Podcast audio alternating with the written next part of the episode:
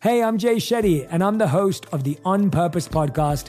And I had the opportunity to talk to one of Hollywood's major icons, Michael B. Jordan. In our conversation, Michael shares the highs, the lows, and everything in between, offering a genuine glimpse into his world. The closest to getting what you want is always the hardest. People give up right before they get what they've always wanted to get. Listen to On Purpose with Jay Shetty on the iHeartRadio app, Apple Podcasts, or wherever you get your podcasts. The Therapy for Black Girls podcast is your space to explore mental health, personal development, and all of the small decisions we can make to become the best possible versions of ourselves.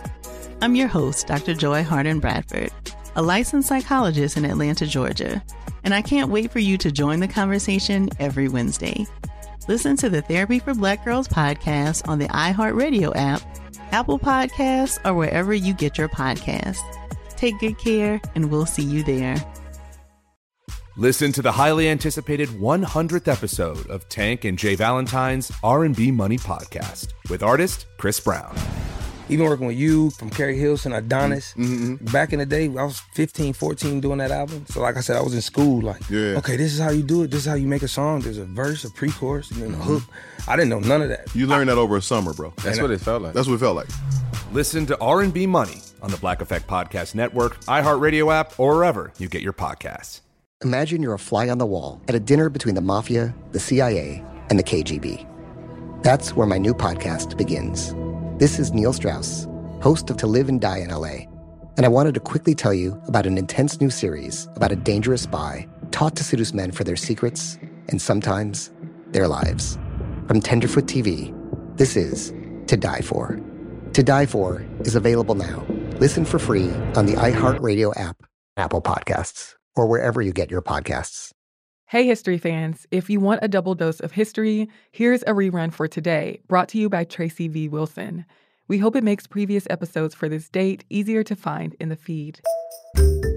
Welcome to this day in history class from howstuffworks.com and from the desk of Stuff You Missed in History class. It's the show where we explore the past one day at a time with a quick look at what happened today in history.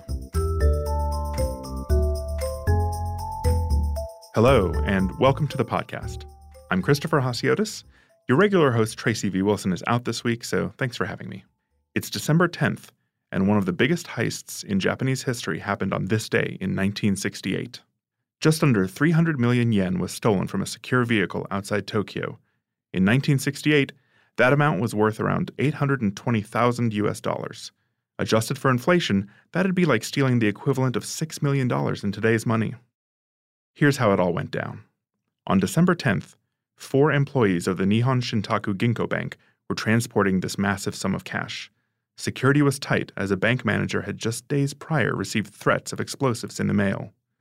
The money was intended to be used as bonuses for factory workers employed by technology conglomerate Toshiba. The vehicle was traveling through Fuchu, the city in the greater metro area of Tokyo where the factory was located. A policeman riding a white Yamaha motorcycle stopped the car, just about a block's distance from the factory gate.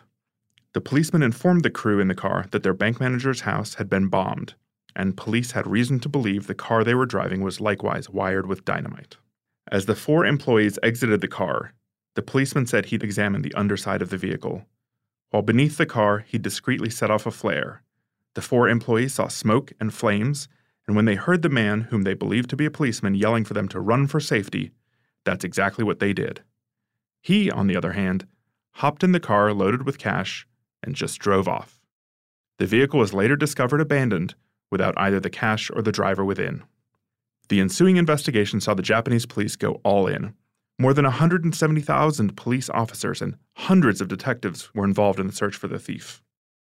Police collected more than 120 pieces of evidence at the crime scene, including the thief's abandoned police motorcycle, which turned out to have been painted to look official, but wasn't. The security employees described the culprit, sketches were made and circulated, and the hunt was on. More than 100,000 people were interviewed in 1968 for the case. The first suspect was the 19 year old son of a motorcycle policeman, but just five days after the robbery, the teenager died of potassium cyanide poisoning, raising suspicions. The death, however, was ultimately ruled a suicide, and he wasn't implicated. A year later, at the end of 1969, police arrested a 26 year old man on an unrelated charge. He resembled the composite image created of the thief, but he too was ultimately exonerated when he was able to prove he was taking a test at the time of the robbery. On November 15, 1975, just months before the seven year statute of limitations was set to expire, police arrested a friend of the 19 year old first suspect. They'd found large amounts of unexplained cash in his possession. In the end, nothing came of that inquiry either, and the statute of limitations on criminal charges was reached in December of 1975. A separate period of civil liability expired in 1988. After that date, the thief would not have been at risk of any legal repercussions. He could legally benefit from profits from the crime. He could have written a book, for instance, or sold his story to a TV station. A 1999 investigation by the newspaper Shukan Hoseki identified a potential suspect, then in his 50s. However, other publications found significant flaws with that theory, and it was ultimately abandoned.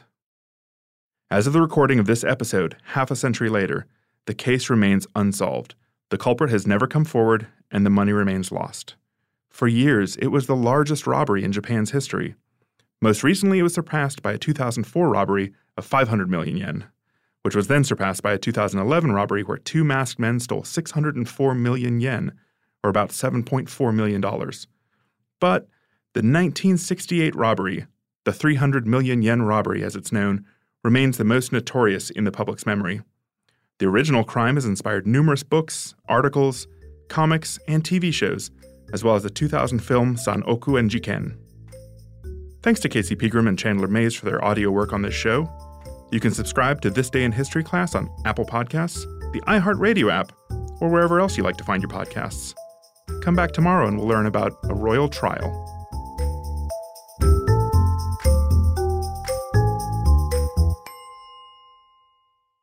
The Therapy for Black Girls podcast is your space to explore mental health, personal development, and all of the small decisions we can make to become the best possible versions of ourselves.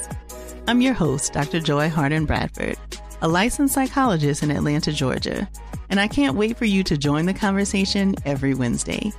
Listen to the Therapy for Black Girls podcast on the iHeartRadio app, Apple Podcasts, or wherever you get your podcasts. Take good care, and we'll see you there. Hey, I'm Jay Shetty, and I'm the host of the On Purpose podcast. And I had the opportunity to talk to one of Hollywood's major icons, Michael B. Jordan. In our conversation, Michael shares the highs, the lows, and everything in between, offering a genuine glimpse into his world. The closest to getting what you want is always the hardest. People give up right before they get what they've always wanted to get. Listen to On Purpose with Jay Shetty on the iHeartRadio app, Apple Podcasts, or wherever you get your podcasts. Listen to the highly anticipated 100th episode of Tank and Jay Valentine's R&B Money podcast with artist Chris Brown even working with you from Keri Hilson, Adonis. Mm-hmm. Back in the day, I was 15, 14 doing that album. So like I said, I was in school. Like, yeah. okay, this is how you do it. This is how you make a song. There's a verse, a pre-chorus, and then a mm-hmm. hook. I didn't know none of that. You learned I, that over a summer, bro. That's what I, it felt like. That's what it felt like.